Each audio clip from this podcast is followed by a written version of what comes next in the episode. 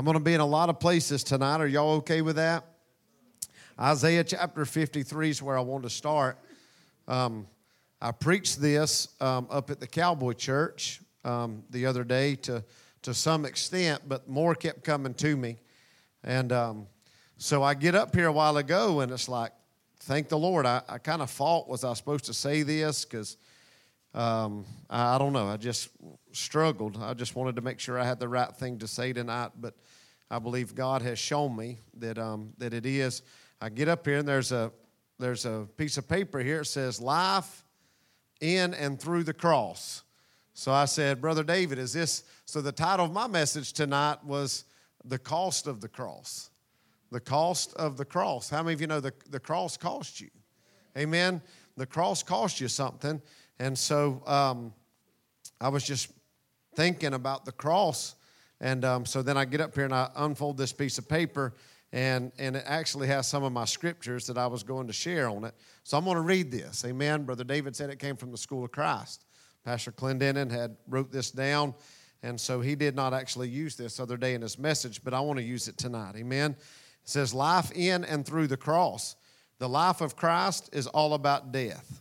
Can you say amen? His death, the death on the cross, our death, when we accept Jesus, we die to sin. Paul said in 1 Corinthians, I die daily. And this echoes Jesus' command to those who want to follow him. If anyone would come after me, let him deny himself, take up his cross daily, and follow me. Can I tell you, when you choose daily to pick up your cross, amen, it's not a one time decision, amen.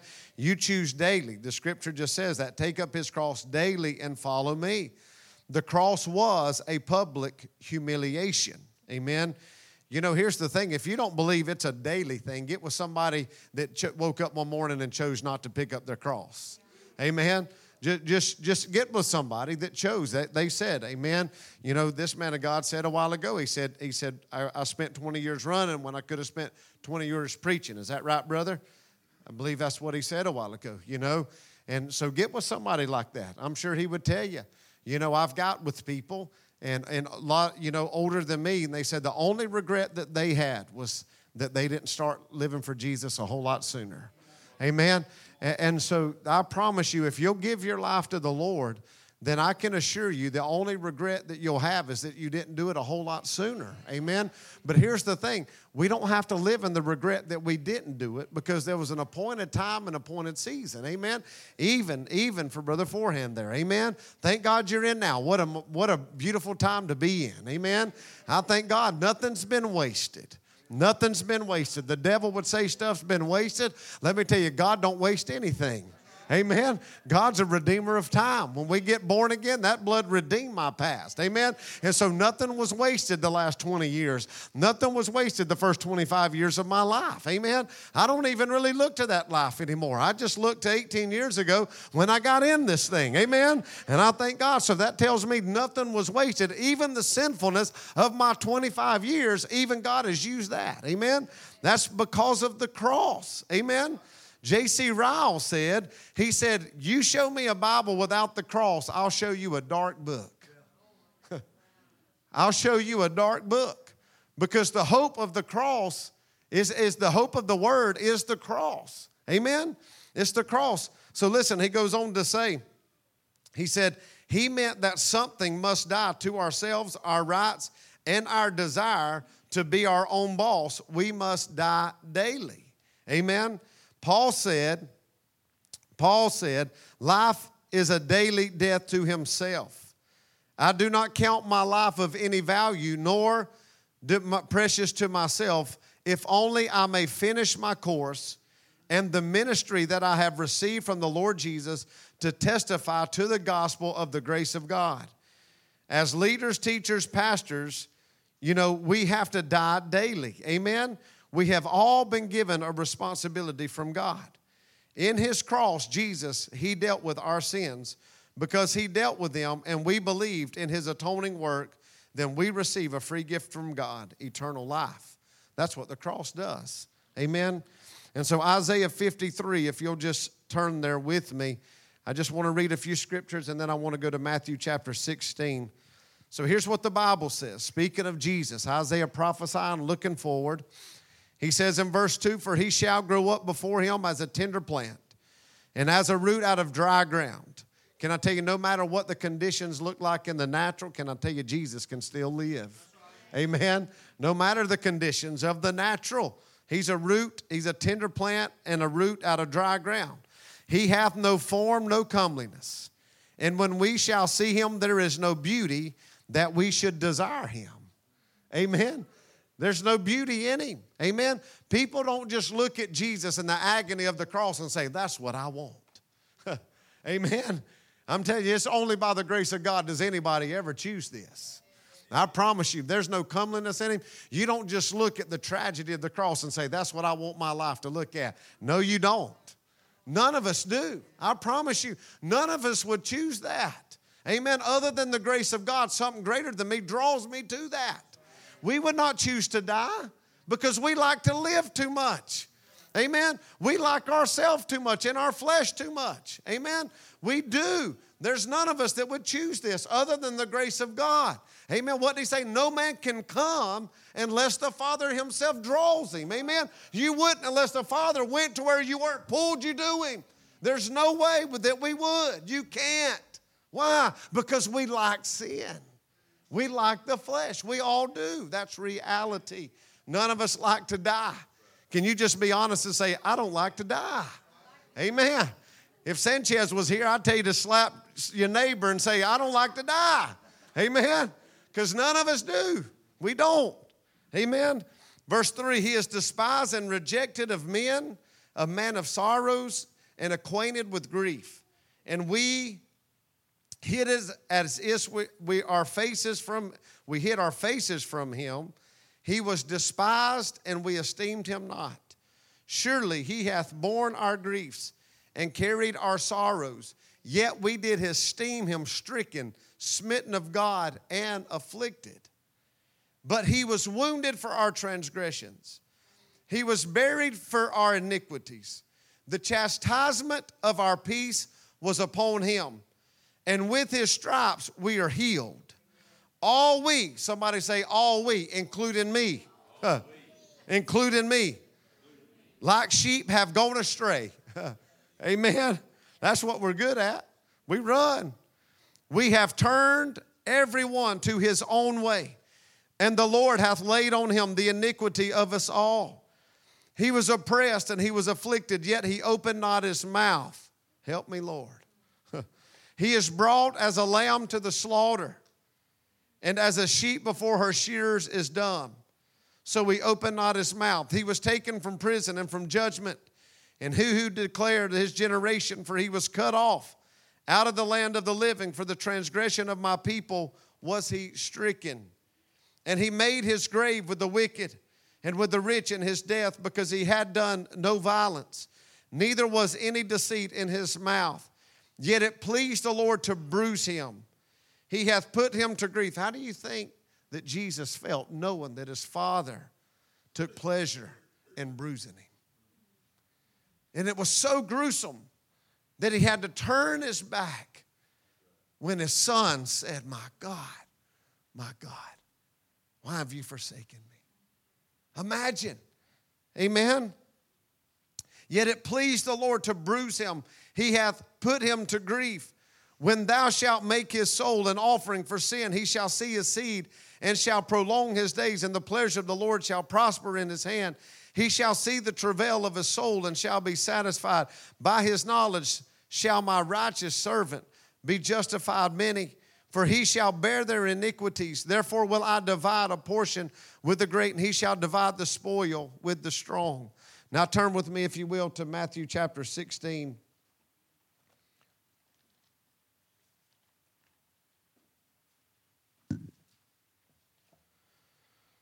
Matthew 16, I've already read this a while ago on what Brother David had pinned down, but I just want to read this to you. Matthew 16, verse 24 says, Then said Jesus unto his disciples, If any man will come after me, let him deny himself, take up his cross, and follow me.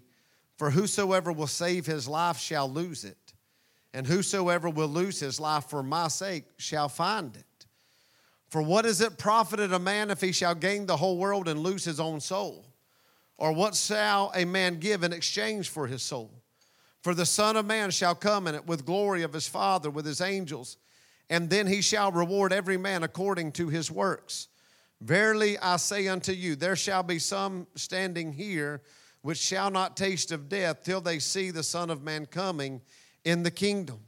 I titled this message tonight, if you would just bear with me a few minutes. Have you considered the cost of the cross? Have you considered the cost of the cross? Would you help me pray, Father? I just come to you now in Jesus' name and I ask you to move. I ask you to meet with us. I ask you, Lord, to just anoint, Lord, these next few moments, God, as we begin to deliver and preach your word. I pray, God, that there would be streams of living water that would flow into this house, God. I pray that you would anoint every heart and ear to receive and hear. Lord, we just tell any hindrance, any demonic influence that would try to come and, and stay and steal away, that would try to snatch away the seed that is being sowed, God. I pray in Jesus' name that the, any influence of the demonic spirits, God, would just be gone right now in Jesus' name. Any hindrance, Lord, in anybody's mind or in their life, God, I pray that hell would not be able to rob the seed that you're about to sow in Jesus' name. Lord, we pray, amen and amen. You know, some time back, the Lord began to deal with me about the greatest temptation in this season of our life would be to get out from underneath the cross. Amen. Well, sometimes that's easier said than walked. Sometimes God gives you that revelation as a warning, but how many of you know that sometimes you got to have people to remind you of what the Holy Ghost gave you to tell somebody else? Amen. And the Lord really began to impress upon my life that this one thing that if you ever get out from the pressure and the weight of the cross, then there's no way that you'll ever get back underneath it. Because none of us choose the cross other than the grace of God. Amen. We don't choose the cross. There's none of us going to get out from underneath the cross and say, I'll come back to you in just a minute. you don't stay near the cross whenever you get it out from under when you get out from underneath it.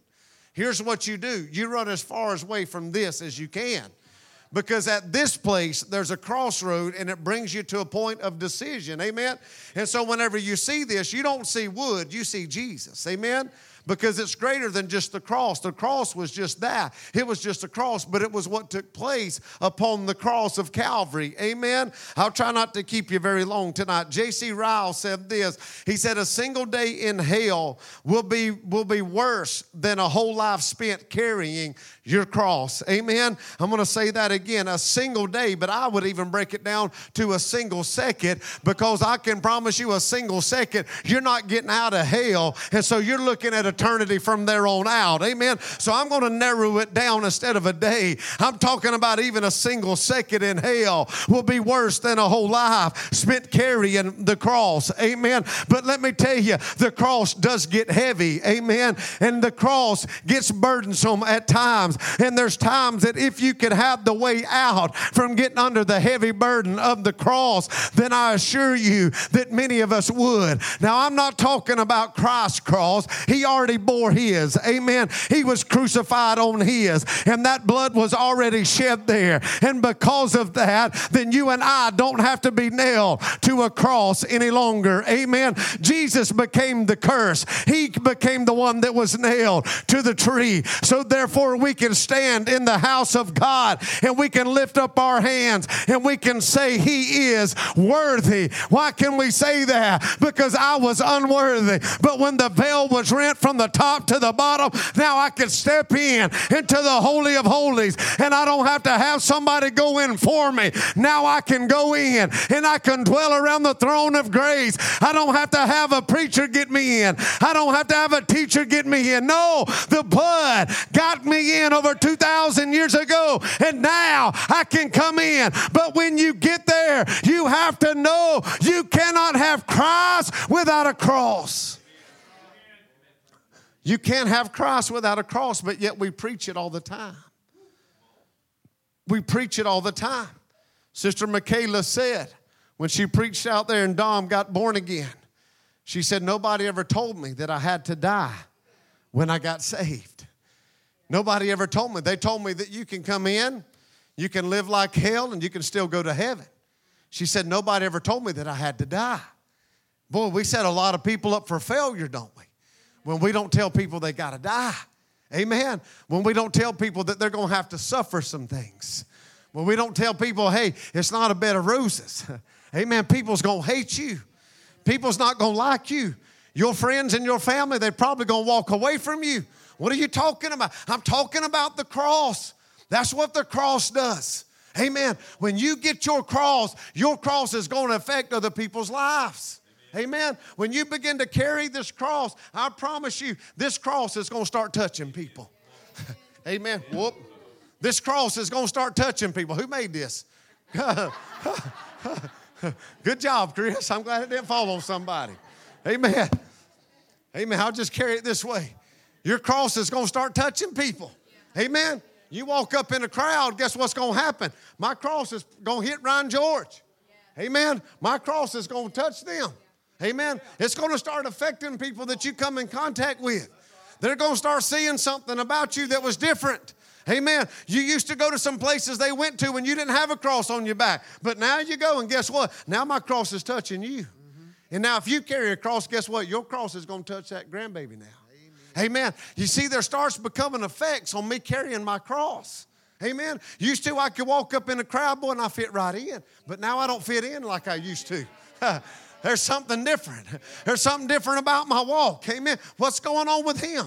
Something's different about him. What is that on his back? You mean he don't look the same way that he used to look? He don't talk the same way. No, he's got a cross on his back. And I can promise you when you carry your cross, people's going to take notice of that. The problem is we don't have a cross in our lives anymore. We're good at wearing them around our neck, but we don't wear one in our heart. Amen. The problem with the cross is it's a fashion statement to this generation and not a faith statement. Amen. I said it's become the most popular thing we round wear around our neck, wear around our clothes. We got them hanging in churches, got them hanging outside, but there's nothing of the cross on the inside.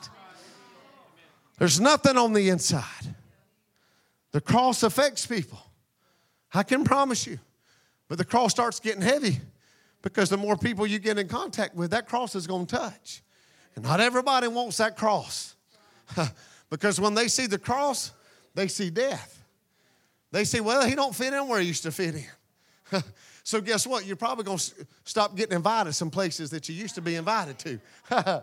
Because your cross started affecting their lives. Amen. Conviction started coming to them whenever you didn't join into their sickness. When you didn't join into their sin. Amen. But let me tell you, that cross starts getting heavy. Amen. I said that cross starts getting heavy. And the more people that cross starts affecting and God starts cutting out of your life, guess what? That's hard too. Because it starts getting lonely. it starts getting lonely. Amen. What you saying, preacher? I'm telling you, it gets hard. Can I tell you this? The closer you get to the cross, the lonelier it gets and the heavier it gets. I want to read to you the account of Jesus in the Garden of Gethsemane. Amen. Turn with me, if you will, to the book of Matthew. Listen to this, verse 26, verse 36. It says, Then cometh Jesus with them unto a place called Gethsemane. Now we know the Bible speaks of Gethsemane, and Gethsemane is a place of crushing. Gethsemane means olive press. Matthew chapter 26, verse 36. And Jesus said unto his disciples, Sit ye here while I go and pray yonder. And he took with him Peter and the two sons of Zebedee, and, be- and they began to be sorrowful and what? Very heavy. Can I tell you, the closer you get to the cross, the heavier it gets. the closer you get to the cross, the more separation of who your friends really are. well, I thought there was, tw- there was a multitude with him. Then there was 12 with him, but only three went with him to Gethsemane. And them three went with him to Gethsemane. But whenever Jesus went to press in to the pressing, guess who was there with him? Nobody. Nobody was there. Jesus said, Don't you know what I'm carrying? Don't you know what's about to take place in my life? And you can't even stay awake with me and pray for one hour? Even his closest three relationships that he had took to the Mount of Transfiguration, that he had took with him to see the glory of God, and now I need you just to stay awake for me for one hour. I'm not even asking for a day or 24 hours. I'm asking you of one hour of prayer because I'm about to go to a cross in Gethsemane. I'm being crushed. You can't even stay awake and pray with me for one hour. But have you considered the cost of the cross? Because whenever you consider the cost of the cross, it comes very lonely. People that you think were with you will begin to leave you. People that you thought were praying for you will begin to hate you. People that you thought were for you will start being against you. Why? Because your cross is affecting their little life. Your cross affects everything that you come in contact with when you're around them. And so, what do they start doing? They start talking about the cross that you carry.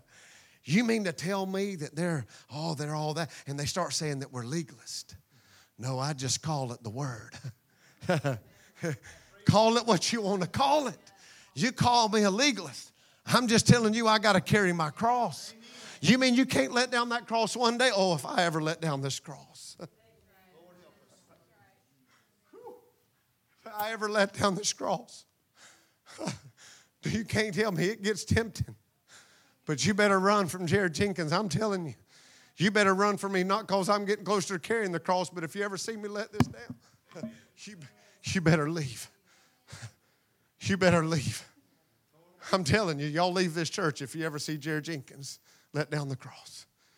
And I'm guarantee you that's for every one of our life. that's for every one of our lives. Why is that? Because the cross keeps you in Christ. I can't live this life without Him. I can't live it without Him. Amen. Do you really realize what you're capable of? Why, why did Paul say, I die daily? Because Paul knew Paul. Paul remembered Saul. I said, Paul remembered Saul all too well. That's why he said in Romans 7, I don't do the things I want to do. When I want to do right, he said, I can't do it. There was a battle going on in his life. He said, Who will save me from this life? He said, Jesus Christ is the one that will save me from this life. What was Paul saying? He said, I know Saul all too well, and there's got to be a cross on the inside of my life. I know if you read that scripture in context, he's referring to grace and the letter. But I can tell you what does the cross represent? It's surely not the law. It became the fulfillment. It's called my God, I feel the Holy Ghost. The cross represents the grace of God. And as sin abounds, grace abounds the much more. We got to be cross carriers in this generation. Hallelujah. Woo. He said, Jesus Christ Himself Jesus alone, what is he saying? There's a cross in me. Amen. I wish I had. Sometimes, thing about the cross. You ever put fence post out in the ground? What does it take, Brother Mike? You like hole diggers? Or would you rather have an auger? auger helps, don't it? But what happens where that, where that goes down, what comes up? So sometimes the auger of the cross. you ever felt like the cross was going deep? you ever just felt like the Holy Ghost was just whoa, whoa, whoa, and that cross was just going deeper in you, and you're like, ah. Sometimes the cross gets to a place and you're like, boy, some hard ground there. I ain't found no water yet. How long's it been since anything went down there? You say a long time. I said, I'd never let nobody go that deep.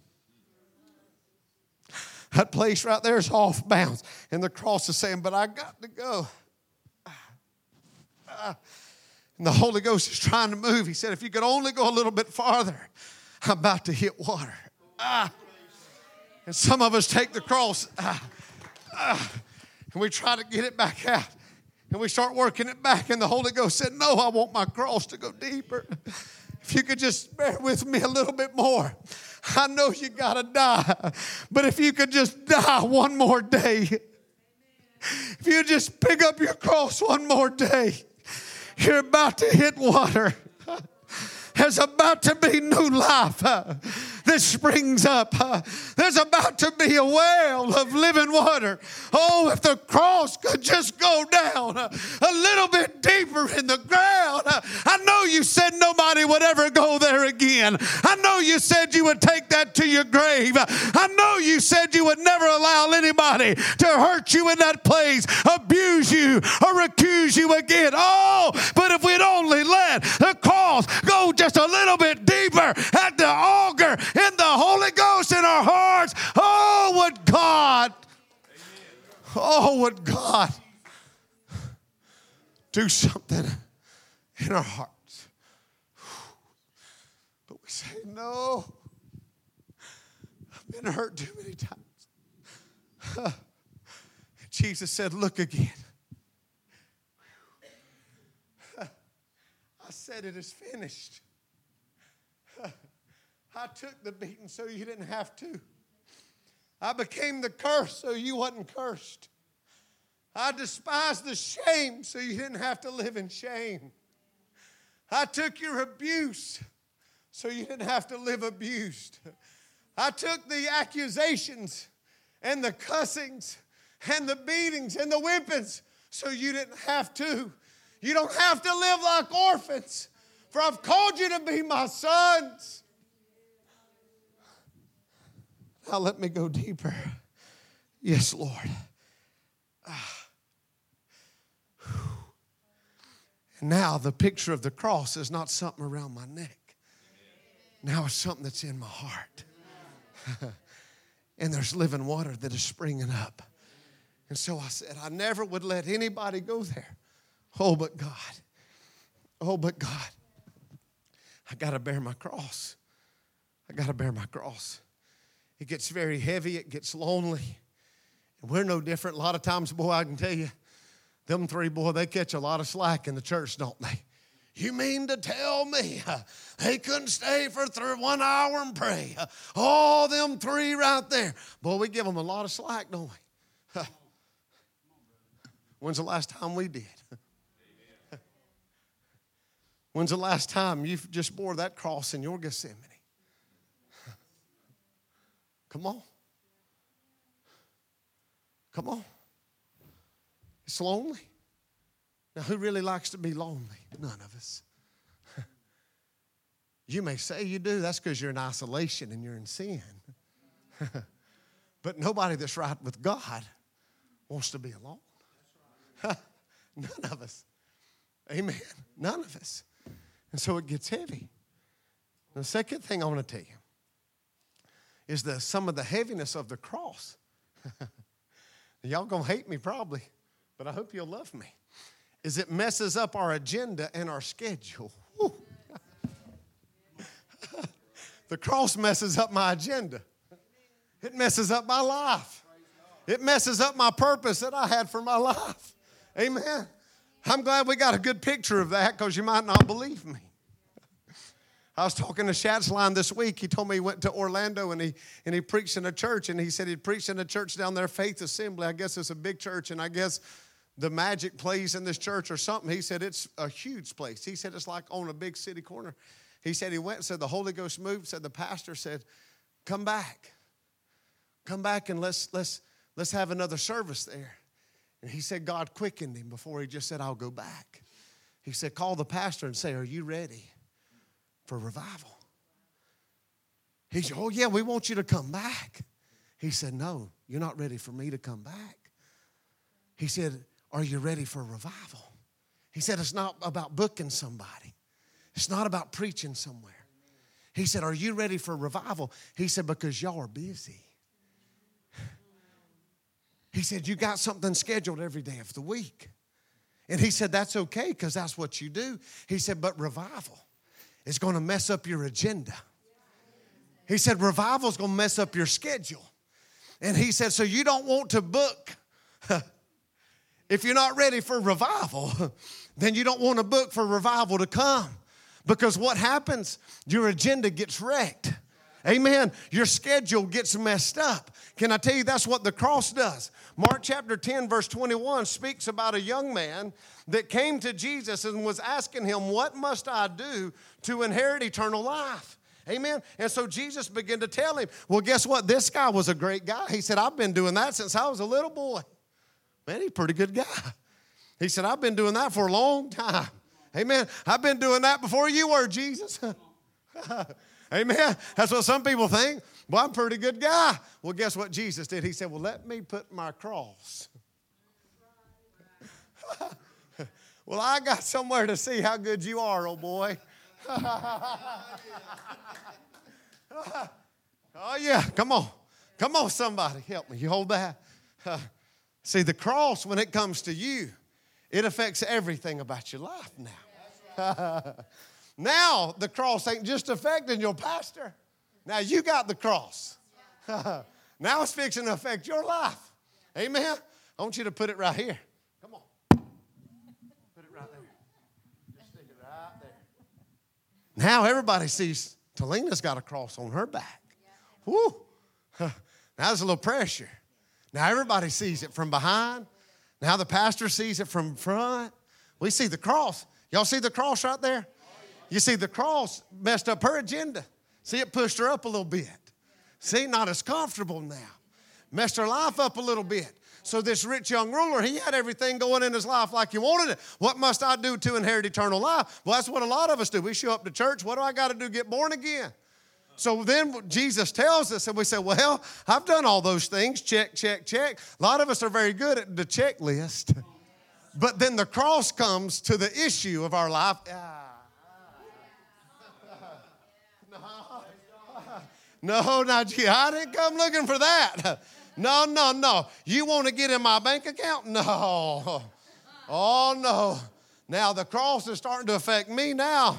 Now, I, will do, I, have done all these things. I'm a pretty good guy. Ain't that enough? There's a lot of good guys, but the cross comes. You see, the cross will convict you that you're not a good guy. the cross will convict you and show you who you really are. And then it'll begin to ask you of things that you don't want to give up of who your God really is. You see, the rich young ruler, as good as he was, had some gods before Jesus, so he really didn't want to get in the kingdom. I said he really didn't want to get in the kingdom, amen? Because the only way into the kingdom is not about how good you are, but it's about the cross. He is the way the truth, and the life. There's only one way. His name is Jesus. And if you're going to get in, and if you're going to make heaven your home, then let me tell you that road is still paved with the blood of the Lamb of Calvary. Amen. There is no other way. There is no other name but the name of Jesus. And so this rich young ruler said, I've done all those things, Jesus. But I love this. Isn't Jesus just so sweet? Listen to this, verse 21. Then Jesus beholding him and loved him. he beheld him. He intently looked at him, Brother David. He beheld him, and the Bible said he loved him. and then he began to talk to him. And he said, Let me talk to you a minute, son. Let me talk to you about what the real issue is. It's not about the adultery. It's not about those things. He said, You've done all those. He said, But let me tell you, he said, One thing that you lack uh oh. You mean to tell me one thing could keep me out? That's what I'm telling you, Jesus told this man. He said, One thing that you lack. He said, Go thy way, sell everything you have, and give it to the poor, and then thou shalt have treasure in heaven. Listen to this. And then come, take up the cross, and follow me. Whoa. You mean I got to sell everything? Before I can get up the cross? That's exactly what he said. You see, he, he, he brought the cross to him. He said, Oh, yeah, you think you're good? He said, Well, let me tell you something. And he brought the cross and he set it right here at the rich young ruler's heart. And he said, I'm glad that you're good. He said, But here's what I want you to do because the cross brings you to a point of decision. Jesus always comes. When Christ comes, you know there's a cross there. And so Jesus will bring you to a point of decision. And when Jesus brought the cross to the rich young ruler, he said, I don't know about that now. I'm all right with being a pretty good guy. I'm good as long as I don't have to give up anything and die. Well, that's Christ without a cross. you cannot have Christ without a cross. It's going to cost you something, and you and I must pick up our cross and follow Him. There is no other way. Listen to this, and I hope and pray that this is none of us tonight. And so when Jesus set the cross up in his bank account, are you with me? Amen. Verse 22, he said he was sad at that saying. Oh, how many people really sad when the cross starts messing with their agenda?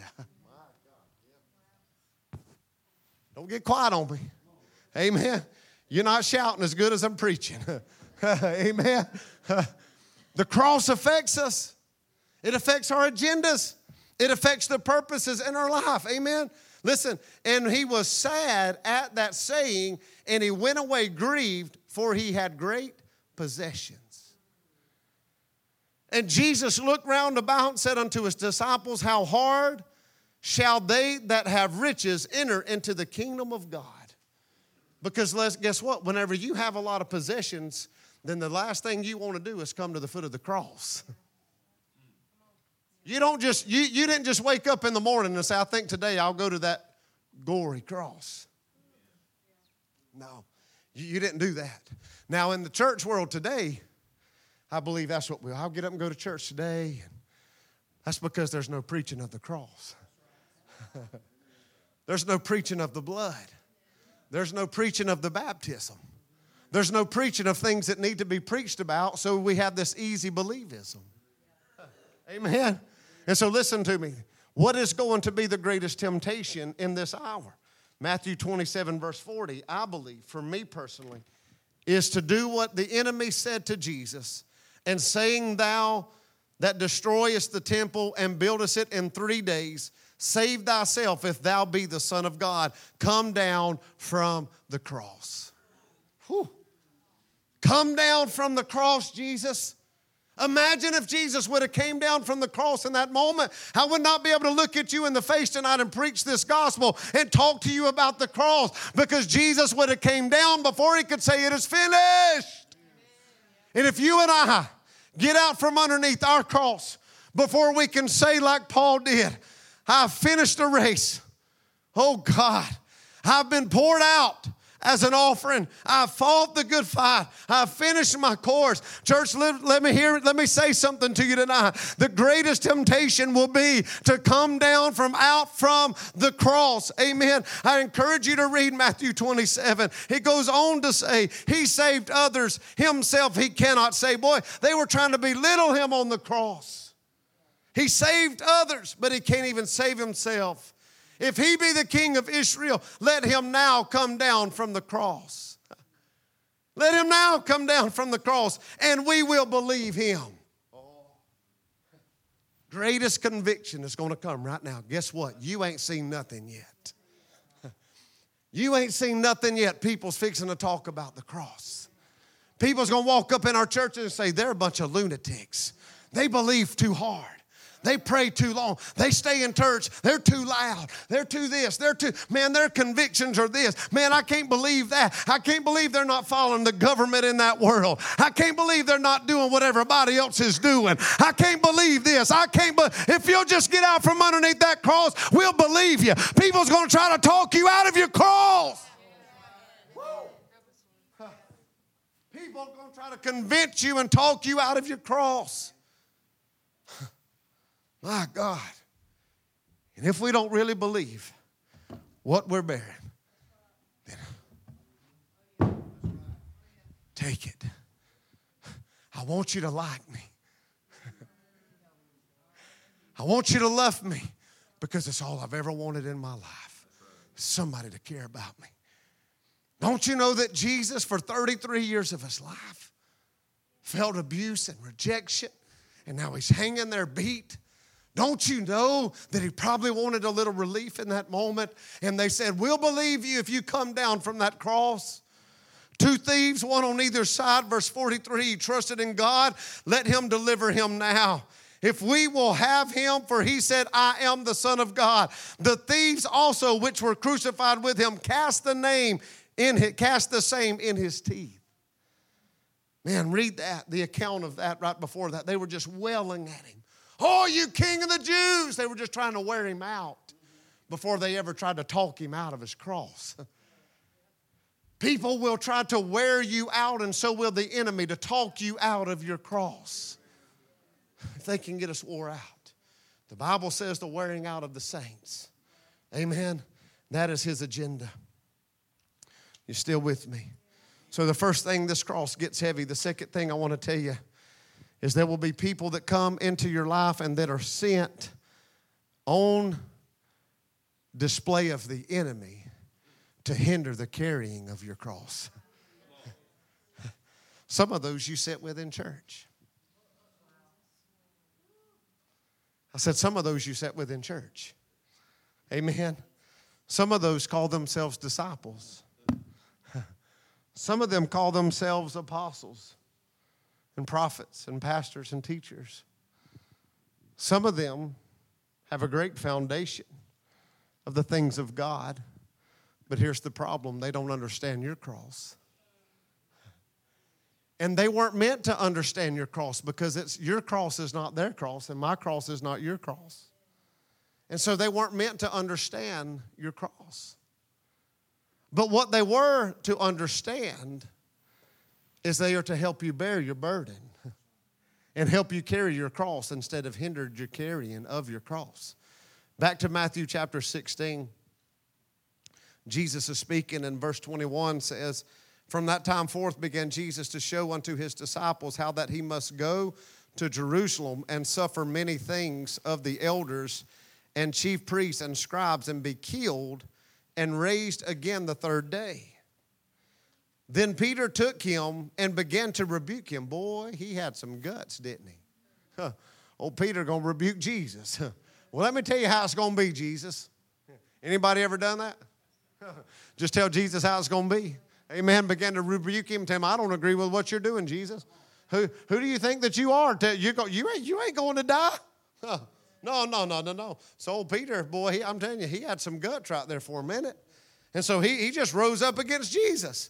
He said, You talking about being killed and rising again on the third day? No, no, no, no. So what did Peter do? He said, I'm fixing to cut in on you and your cross carrying. he said, I'm going to cut in on you for a minute. Because Peter didn't understand what Jesus was saying. A lot of people don't understand because they're too carnal to understand anything spiritual. And so Peter was being carnal.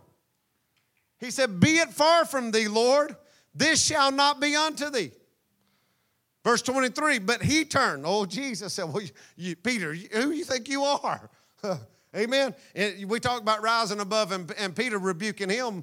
You know, we're big and bad sometimes and we rebuke Jesus, but how many has been Jesus just wheeled back around to you and rebuked you back? Amen. Has Jesus called any of you the devil yet? Whew. That's what he told him. This is what he told old Peter that he had called him the rock. Now he's calling him Satan. Your name will be Peter, and upon this rock I'll build my church. Now he's saying, Get behind me, you devil. you mean you can go from being the rock to Satan just like that? Let me tell you, when you start hindering somebody carrying their cross, you better believe when you start hindering somebody's cross carrying, you better know that you can go from a pillar in a church to becoming the devil in the church. My God, I feel the Holy Ghost. I said, You can move from the rock to the devil in just a moment's time, just because you don't want to step out of the carnal things and begin to look in the spiritual. Jesus turned to Peter and he said, Get thee behind me, Satan. Thou art an offense unto me, for thou savorest not the things that be of God, but those things things that be of men. I'm talking about Peter was looking at things through the eyes of the flesh, but Jesus knew my day is ahead. I shall be crucified and I shall die, but it's not going to be over because on the third day I shall rise again. Let me tell you something about this walk with Jesus. If you're going to be resurrected, there's got to be a crucifixion. Crucifixion had to come before it was ever a third day day. I came to tell somebody tonight the greatest temptation would be not to crucify your flesh, but if we're going to see a revival in this last day, we're going to have to pick up our cross. We're going to have to die There's going to have to be a crucifixion daily. Oh, but you better watch out, devil, because there's still a third day. I may die today, but I'm going to rise tomorrow. My God, I feel the Holy Ghost. I said, if there's going to be a revival, it's got to be a death. Judgment starts in the house of the Lord. Woo. Hallelujah. Woo.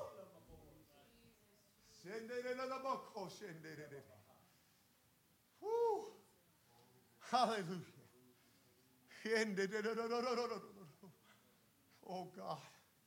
I believe there's going to be a great revival. I believe we're seeing it. I told uh, somebody the other day, I don't think we've ever seen this many miracles in this church in just a matter of just a few weeks. Brother Scott is still be in a wheelchair, but he's not. He's working. Amen. But I can tell you, this cross gets heavy. Amen. Get tired. Get tired carrying this cross sometimes. Amen. People's going to come and try to hinder you. Amen. They're going to try to hinder you. Can I read a few devotions from Oswald Chambers? You all okay with that? It's getting late. Oh, Jesus. Help me, Lord. Hallelujah. Amen. Listen what Oswald said. My God, this thing, I didn't understand this devotion at first. Amen. Because Oswald don't play no games. He said, He must increase, but I must decrease. if you become a necessity to someone else's life, you're out of God's will.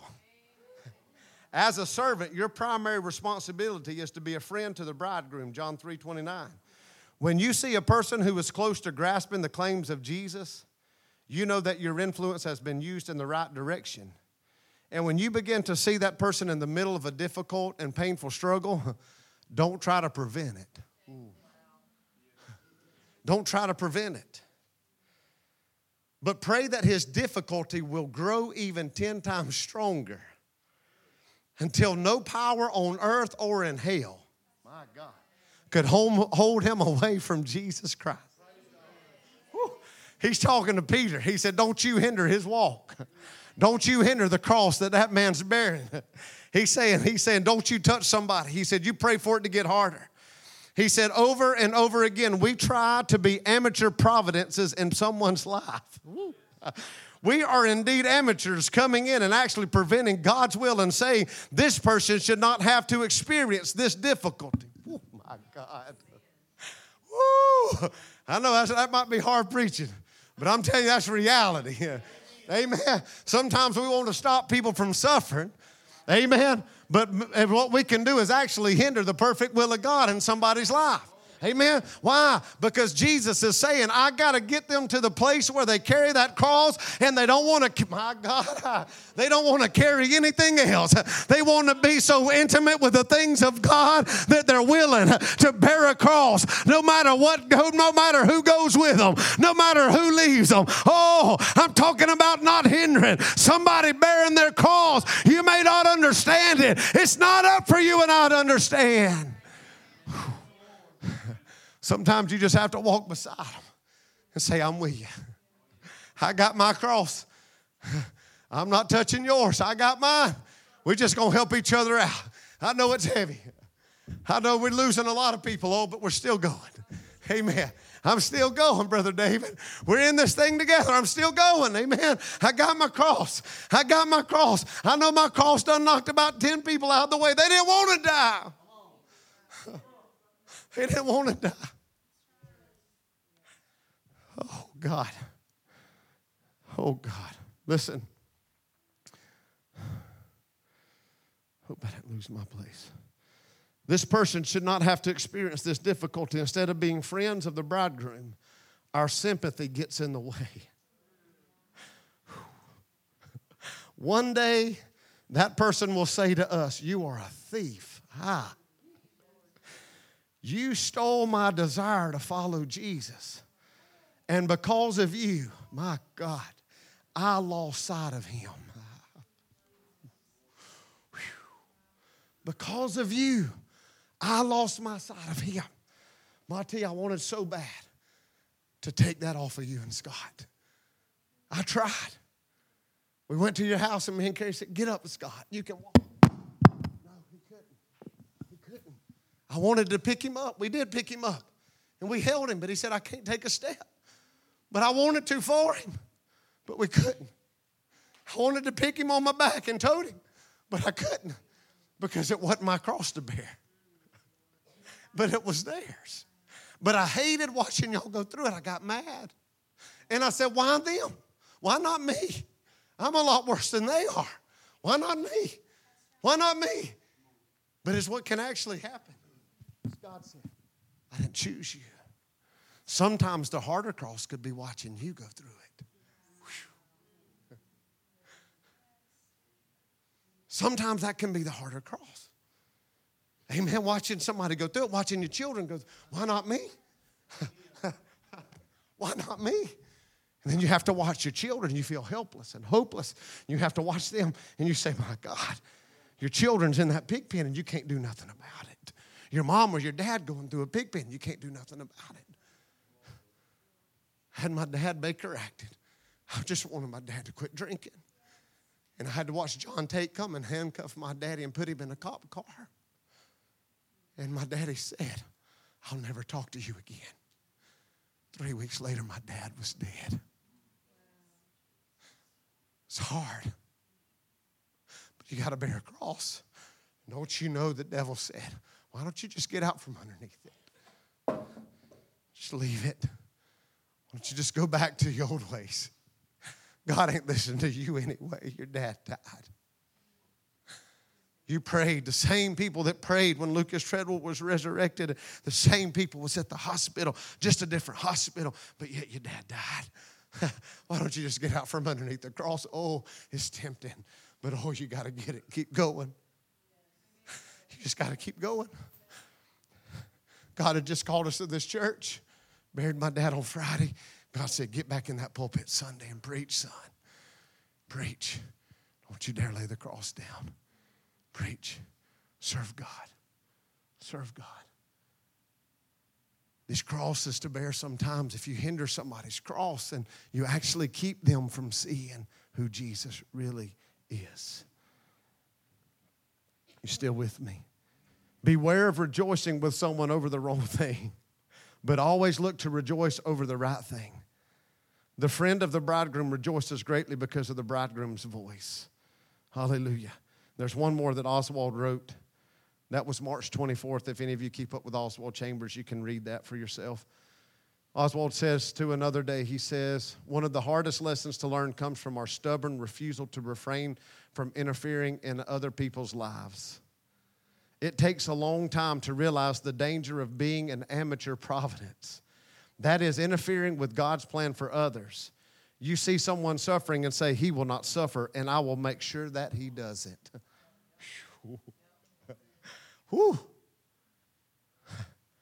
Sometimes we want to stop things that God is really doing. You know, Ecclesiastes said, You try to make straight paths that I've made crooked.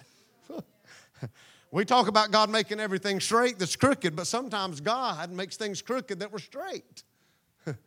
Otherwise, you don't see Him. Amen. That's scripture. Amen.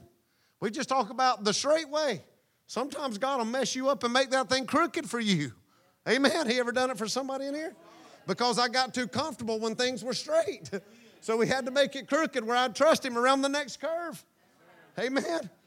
He says, listen, he goes on to say, they will not suffer. You put your right hand in front of God's permissive will to stop it. And then God says, What is that to you?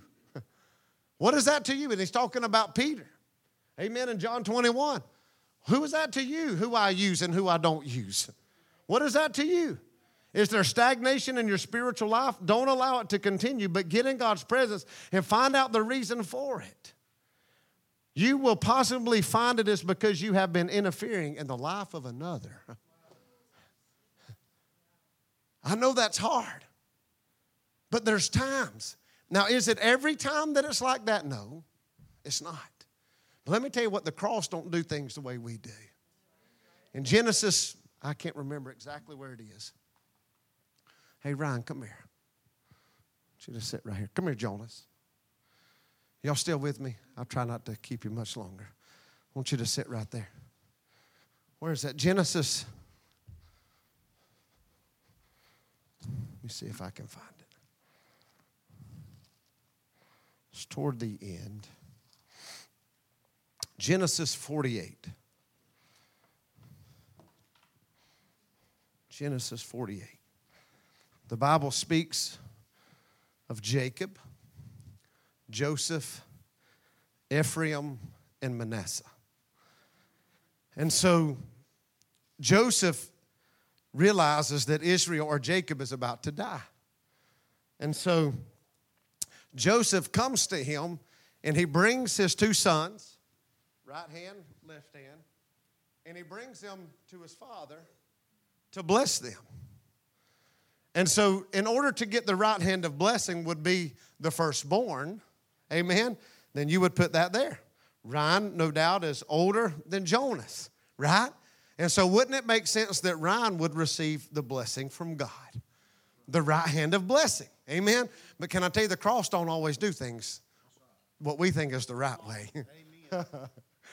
the cross does things the cross's way.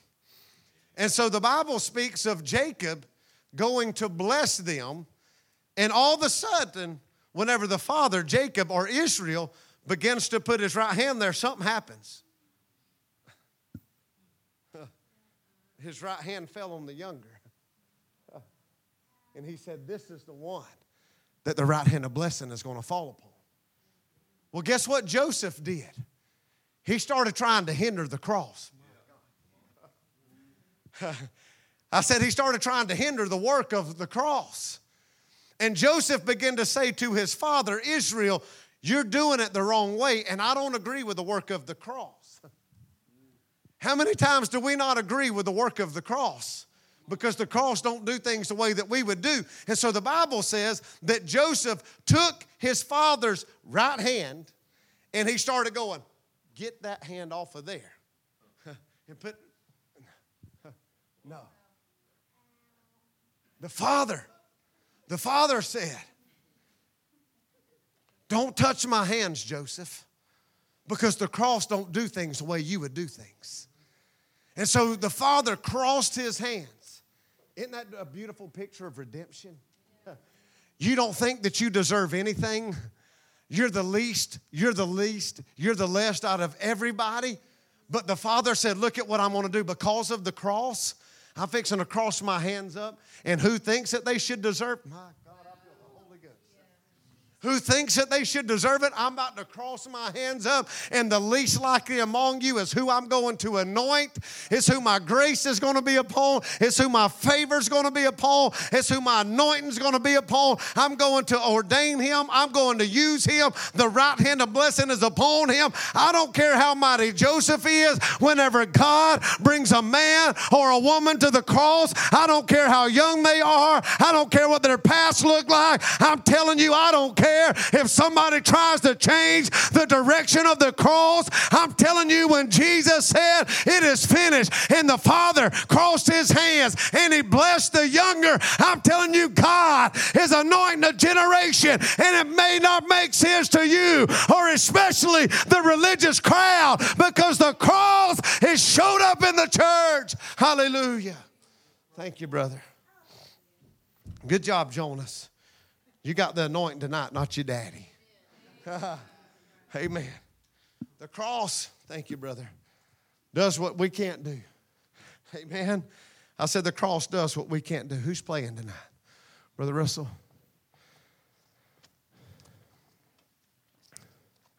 So people will try to hinder you. Joseph tried to hinder Jacob's hands. He was going to fix it. How many of us try to fix the work of the cross and think we could do better than the cross did? we take his hands and we say, No, you got it the wrong way. I think you need to do things this way. Amen. So Joseph done his best to hinder the work of the cross, but Israel knew greater than Joseph did. The third thing I want to tell you is we know that we're going to be hindered by people's going to try to say stuff about our cross. We know that the cross is going to be very heavy, but I got to tell you that help is on the way. help is on the way. I'm telling you, a revival's coming of burden bearers where there's unity, brother. I'm telling you, revival's coming. Amen. I believe revival is now and is here. Burden bearers are going to come and help one another bear our cross. You know, you say, well, Pastor, you just said don't interfere with somebody's cross. Well, let me tell you, whenever they call you to come, you better come. when God tells you to stay, you better stay. Oh, but don't you know, whenever Jesus got close, Jesus was beat, was getting closer, and that cross was getting heavier. He was running out of strength, and they looked to a stranger. The Bible says, Simon, a Cyrenian, and they called for him. Ah, Jesus was doing all he could do to get up the hill, the Via Dolorosa. But then all of a sudden, Simon of Cyrene come. What did Simon come and do? Brother Chris, will you be my Simon? I can't go anymore. You didn't hinder me. Now I need you. Oh.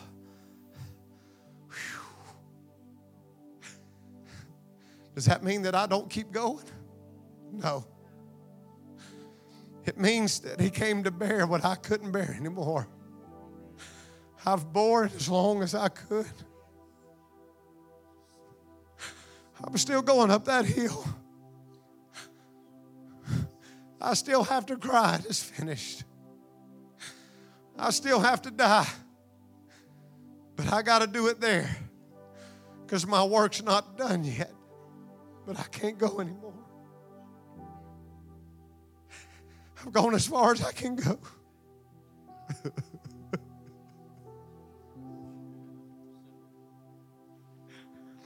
what does that say? What does that scripture say? Somebody read it. It said he they compelled him or commanded him to come and bear his cross. Matthew 27, I think. Is somebody right there? Stay right there, brother. Oh, God. Matthew 27.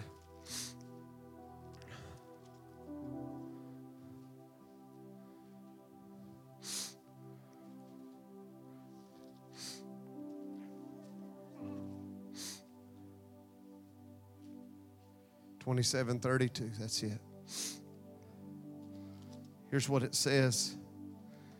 As they came out, they found a man of Cyrene, Simon by name. Him they compelled to bear his cross. Did that mean Jesus got out from underneath? He said his cross. Not Simon's cross, but Jesus's. So you mean to tell me that you don't need help carrying yours, but Jesus needed help bearing his? How arrogant have we become in the church? How arrogant have we become to think that we don't need to be faithful and corporately gather together?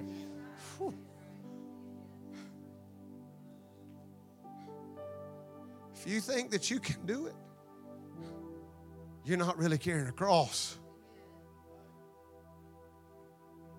No, you ain't bearing a cross. If you don't need to be faithful and corporately gathered, you don't have a cross on your back. No, no, no. I can assure you. You say that you don't need people in your life, you don't have a cross then because it ain't costed you anything. There's no cost to your Christianity. You don't have a cross. I'm sorry. You don't. Who are we to think that we're greater than Jesus? He said, I'm not done yet. I see my end. It's right here. My God is so close. Listen to this. I looked up that word bear. In the book of Galatians, it actually means to completely lift up all the pressure to remove any weight. It means total removal. total removal. That means it's still my cross and I'm still with him. but he's got it all. Listen to this. It means he was compelled to come. There's no option, Simon, but get his cross. Listen to this. My God. This word bear here means to move from its place. Simon, I've give you a job. Some of you sit in church and say, but I never preach. But will you help me bear my cross? I'm almost home. We don't need another preacher. We don't need another praise team. We don't need another church pew sitter. My God, we need some Simons of Cyrene. We're almost home. I need somebody that will move it from its place. It means to raise up, it means to elevate. My God. Some of you's been beat down. Call upon a Simon to help you. You'll lift up. Why aren't we seeing increase in the house? Because the Simons are sitting down. Why is the church so beat down? Why isn't revival taking place? Because the Simons won't step up. We're too busy looking and searching for trend instead of tragedy.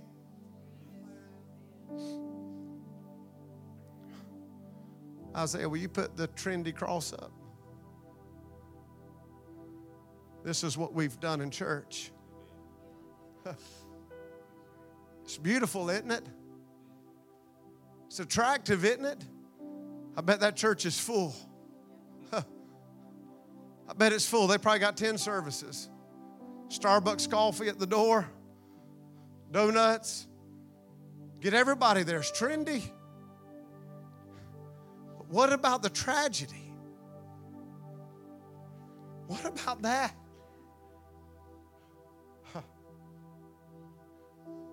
Do you want Starbucks when you see that? Or do you want to repent? Do you want to serve God? We've made this cross so attractive, but there was no comeliness in him. His mother couldn't even recognize him. The cross was so heavy.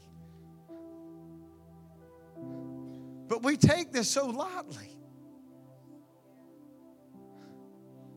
It really don't matter to us. I just want to go where it's attractive, where everybody else is at. Don't cost me anything there. I don't have to go back Sunday night. Nah. Nah, it's too, it's too long, too much. They're too radical. They ask too much. They want to do too much. It's too hard there. Is it really, or you just made it hard? Because if Simon would come, if Simon would come, he would make your burden light. He would totally remove the burden of the cross if you'd only let him. If you'd only asked Simons to come, man, the church would have full of purpose. But my God, it's heavy. Listen, it means to remove completely. So we got a work to do. And it's not very trendy. But unless two walk together, how can they be agreed? What if Jesus would have looked to Simon and said, No, not you today? Or what if Simon would have said, I'm not helping Jesus today? I wonder how many of us sit in church and that's what we say. Many of us say, well, that hard time that they're in, they deserve it. And the Holy Ghost is saying, but I want to anoint you to be a Simon. I want to anoint you to be a Simon because there's work to be done. He's not said it is finished yet. He's got to climb that hill. Hmm. The only way Jesus can get there is if somebody bigger than him in that moment, the stronger than him in that moment, because Jesus is weak. Jesus is beat down. Jesus is lowly. He's not attractive. But a Simon of Siren comes out and he says, Let's go. and he carries him. And he carries him. And he carries him. And then Simon lets go of the cross.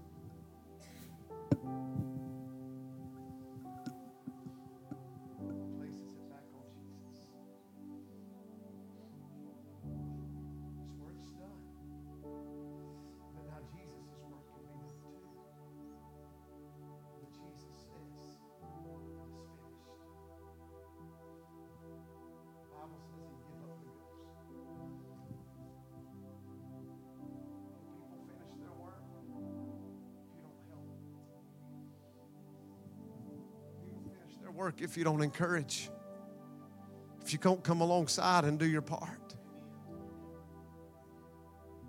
I'm not talking about a trendy gospel. I'm not talking about a cute Jesus. I'm talking about a tragedy at the foot of the cross where your life is totally wrecked, totally messed up. I had shared this the other day on Facebook, and a lot of you I know don't have it, so I want to read this to you just a minute.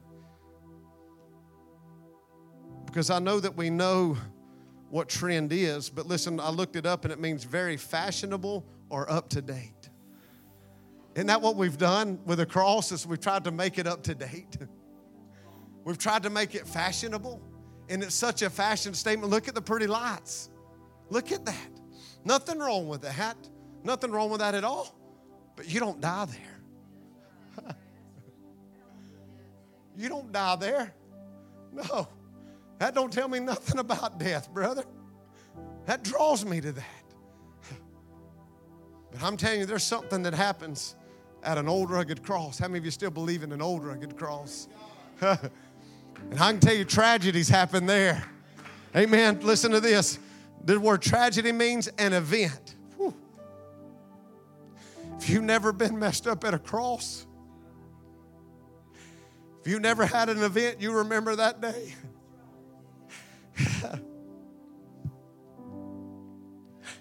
it means an event causing great suffering, destruction, and distress. You would say, well, that seems mean, Pastor. He's talking about the flesh. if your flesh hadn't been suffering, destructed, and distressed, then you've not truly been to the cross. you've not, you don't know what tragedy is. It's just a trend. It's just a trend. This cross is through the whole word. The moment in the moment in Genesis when Adam Eve's kicked out of the garden, the blood shows up. There was a cross there. I thought I'd never thought about this until today. That ark was built out of what? Wood. Every nail that went in was the top of the cross. And when judgment came, what did that boot, boat do? It went higher. Can I tell you, when judgment is all around you, can I tell you the cross will take you higher? the cross will take you higher. Nothing can save you from judgment but the old rugged cross. Nothing can save us from that life of sin but the old rugged cross. So if you're here tonight and you say, I'm tired, I'm tired, she's tired.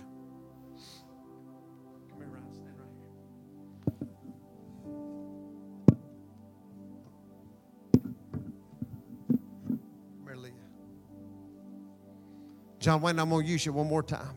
Get in the middle. Get right here, baby. She's going to be my Moses. Should have come over here.